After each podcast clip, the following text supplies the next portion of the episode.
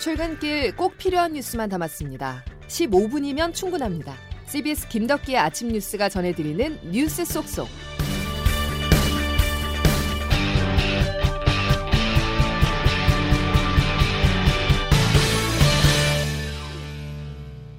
여러분 안녕하십니까? 12월 2일 김덕기 아침 뉴스입니다. 최악은 피했습니다. 철도노조와 한국철도공사가 밤샘 논의 끝에 합의점을 찾아 협상을 타결졌습니다. 이로써 철도와 지하철은 정상 운행 중입니다. 만약 화물 열차까지 멈춰섰다면 산업계 피해는 더 커질 수밖에 없었는데요.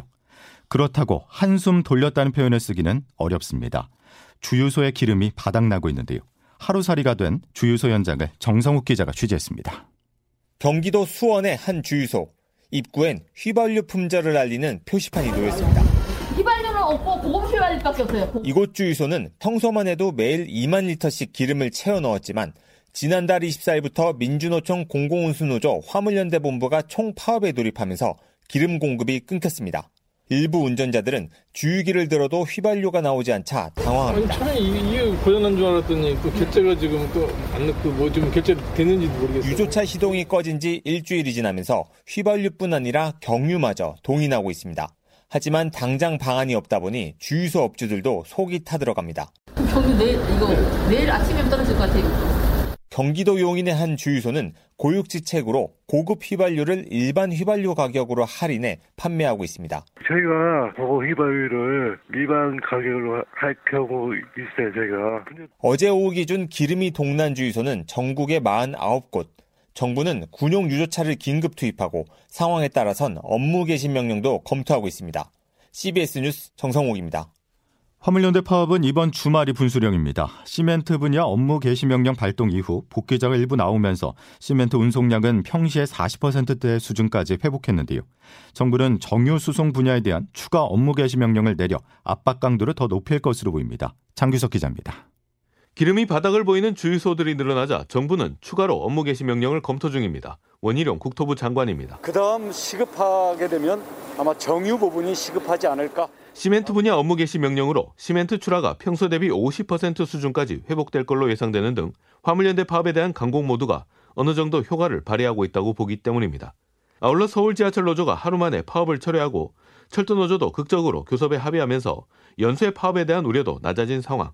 정부는 업무 복귀가 없으면 안전운임제 연장 등 교섭도 없다며 압박 강도를 더욱 높여갈 태세입니다. 정치 파업의 선봉대 역할을 하려는 이런 부분들에 대해서 저희는 사리에 맞게 철저히 구분해서 대응을 할 수밖에 없다. 사실상 백기투항 압박을 받게 된 화물연대는 정부가 진전된 협상안조차도 무조건 거부하고 있다며 이번 파업의 책임을 정부로 돌리고 있습니다. 화물연대 박연수 실장입니다. 오히려 현장의 분노가 좀 커지고 있고 중파업 투쟁은 좀 지속될 것 같습니다. 파업 9일째 화물연대와 정부의 평행선은 계속되고 있는데요.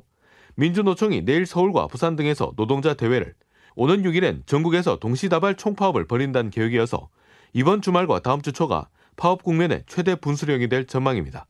CBS 뉴스 장규석입니다. 특수본이 수사하니 믿고 기다려보라는 말에 지금까지 기다렸습니다. 하지만 기다릴수록 증거인멸과 문서 삭제는 더 진행되고 자기 자리를 지키기 위한 거짓말과 변명이 난무하더군요. 이상민 행정안전부 장관에 대해서는 파면을 원합니다. 오히려 파면을 해야 제대로 조사할 수 있겠죠.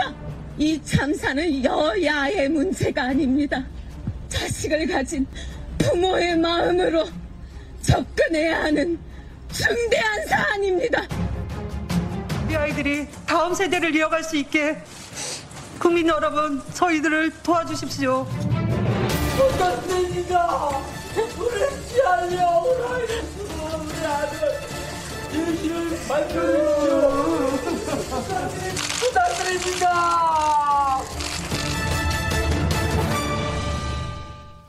헬로윈 참사 희생자 유족들의 목소리 함께 하셨는데요. 이상민 행정안전부 장관의 해임을 요구했습니다.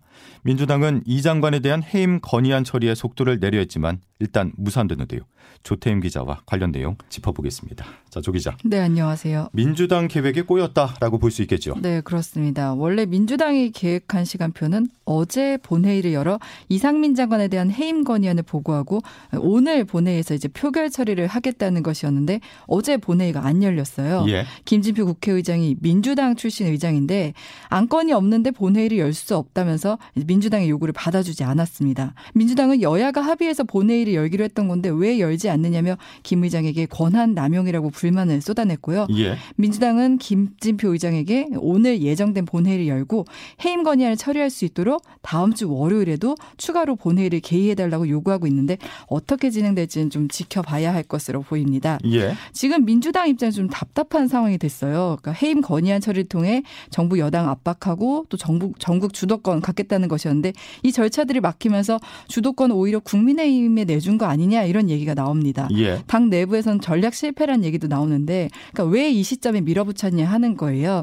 예산안 처리 뒤 국정조사에 여야가 합의한 상황에서 갑 자기 해임 건의안 카드를 꺼내들면서 이제 모든 게 꼬였다 이런 상황을 지적한 겁니다. 유가족들은 어제 무릎까지 꿇으면서 진상 규명을 촉구했잖아요. 네, 유족들이 이제 좀 적극적으로 목소리를 내는 모습입니다.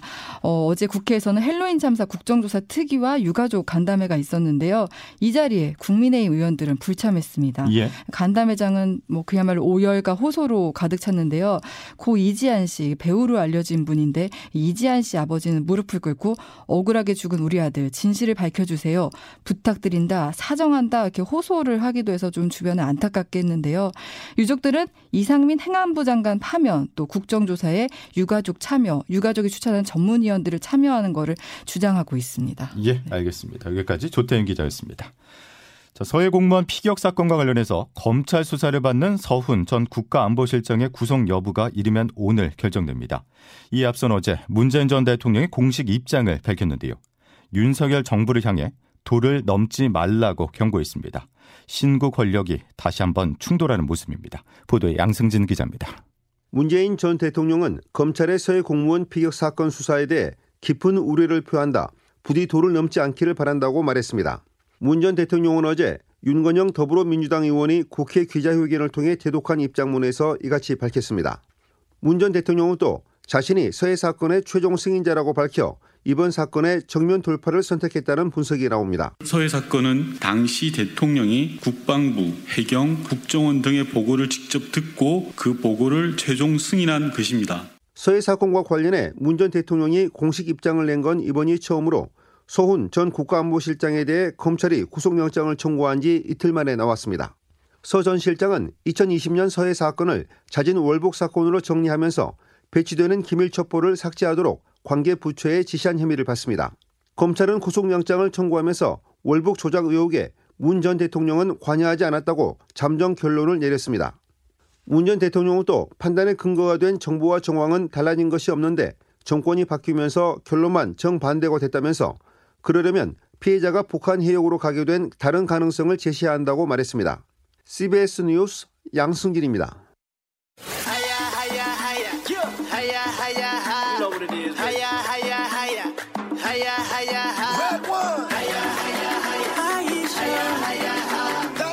기적, 이변이라 말을 해야 할까요? 아니면 실력이라고 해야 할까요? 카타르 월드컵 죽음의 조에 속했던 일본이 1차전에서 독일을 꺾은 데 이어서 스페인마저 제압했습니다. 일본은 조 1위로 16강에 진출했습니다. 장성주 기자가 보도합니다. 일본식 패스 축구는 대표 음식 스시와 스페인의 티키타카를 합쳐 스시타카로 불리는데요. 스시타카 일본이 원조 티키타카 스페인을 2대 1로 물리쳤습니다. 일본은 2022 카타르 월드컵 조별 예선 2조에서 2승 1무 조 1위로 16강 진출에 성공했습니다. 일본은 강력한 우승 후보인 스페인과 독일을 상대로 모두 2대 1로 역전승을 거두면서 카타르 월드컵 최대 이변의 주인공이 됐습니다. 전차군단 독일은 2018 러시아 월드컵에서 우리나라의 0대 2로 져 16강 진출에 실패한 데 이어 두 대회 연속 조별 예선 탈락의 쓴맛을 봤습니다. 이제 일본은 16강에서 크로아티아와 8강 진출을 놓고 맞붙습니다. 앞서 아시아 축구연맹 소속인 호주도 프랑스에 이어 D조 2위로 16강에 진출해 아르헨티나와 만납니다. 이제 카타르 월드컵에 진출한 아시아 축구는 우리나라만 남았습니다. 오늘 자정 포르투갈과 마지막 경기에서 반드시 승리해야 16강 진출 희망의 불씨를 살릴 수 있습니다. CBS 뉴스 장성주입니다. 대한민국 대표팀도 도하의 기적을 준비하고 있습니다. 오늘 밤 H조 최강팀 포르투갈을 상대할 예정인데요. 감독이 벤치에 앉을 수 없고 부상 선수도 많지만 중요한 것은 꺾이지 않는 마음이라며 선수들은 전의를 불태우고 있습니다. 카타르 도하에서 김동욱 기자입니다. 3차전 상대는 피파 랭킹 9위의 강호 포르투갈. 비기거나 지면 무조건 탈락이기에 16강 운명이 걸린 한판입니다. 이겨야만 16강 진출을 위한 경우의 수를 따질 수 있는 상황. 손흥민의 컨디션이 점점 올라오는 가운데 앞선 두 경기에 결장했던 황희찬도 출전 가능성이 높아졌습니다. 김민재가 부상으로 신음하고 있지만 가나전처럼 마지막까지 상태를 체크한 뒤 출전 여부를 결정할 전망입니다.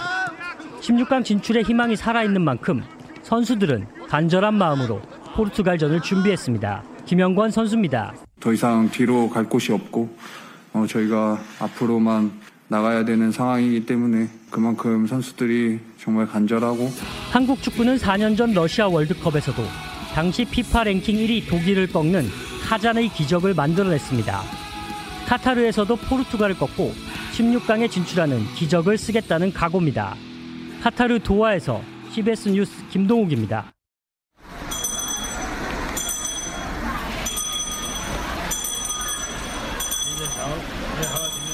연말 연시면 어김없이 들을 수 있는 소리 바로 사랑의 종소리입니다.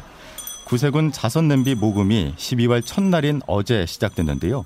올해 자선냄비 거리 모금은 이 겨울 내가 할 수 있는 가장 착한 일을 주제로 전국 17개 시도 360여 개 장소에서 12월 한 달간 진행됩니다.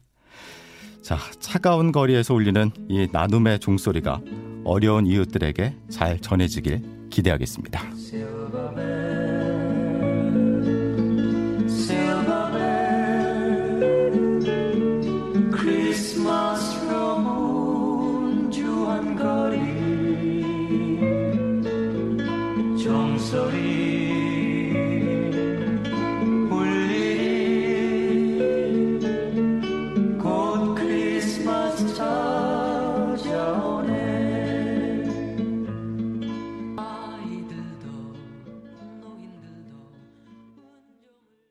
김덕기 아침 뉴스 함께하고 계십니다. 자, 기상청 연결해서 자세한 날씨 확인해 보겠습니다. 이수경 기상 리포터? 네, 기상청입니다. 예, 오늘도 참 많이 추운데 언제까지 이 추위가 이어지는 겁니까? 네, 일단 오늘 아침까지는 매서운 추위에 대비를 하셔야겠습니다. 낮부터는 영상의 기온을 되찾겠고 강추위의 기세가 다소 누그러질 것으로 보이는데요. 주말인 내일은 예년 이맘때의 초겨울 날씨를 보이겠습니다. 오늘 아침 어제보다 기온이 약간 높지만 여전히 추운 날씨인데요. 파주와 철원 등 일부 중부지방의 기온이 오늘도 영하 10도를 밑돌고 있습니다. 서울은 현재 영하 7도 안팎을 나타내면서 어제보다는 2도 정도 정도가 높은 상태인데요. 하지만 오늘 낮에는 중부지방을 중심으로 남아있던 한파특보도 해제가 되겠고 기온이 오를 것으로 보입니다. 서울과 인천, 원주와 천안의 기온이 영상 2도, 전주와 대구 6도, 광주 7도로 어제보다 높은 기온이 예상됩니다. 오늘 전국적으로 가끔씩 구름이 끼는 가운데 서해안을 중심으로 1cm 안팎의 눈이 오는 곳이 있겠는데요. 제주도로도 오늘 비나 눈이 오는 날씨를 보이겠 습니다. 지금까지 날씨를 전해드렸습니다. 자, 이 영하권의 추운 날씨 뜨거운 응원전으로 날려 보내시길 바랍니다. 저는 다음 주에 휴가라 다음 다음 주에 다시 뵙겠습니다. 금요일 김덕기 아침 뉴스는 여기까지입니다. 고맙습니다.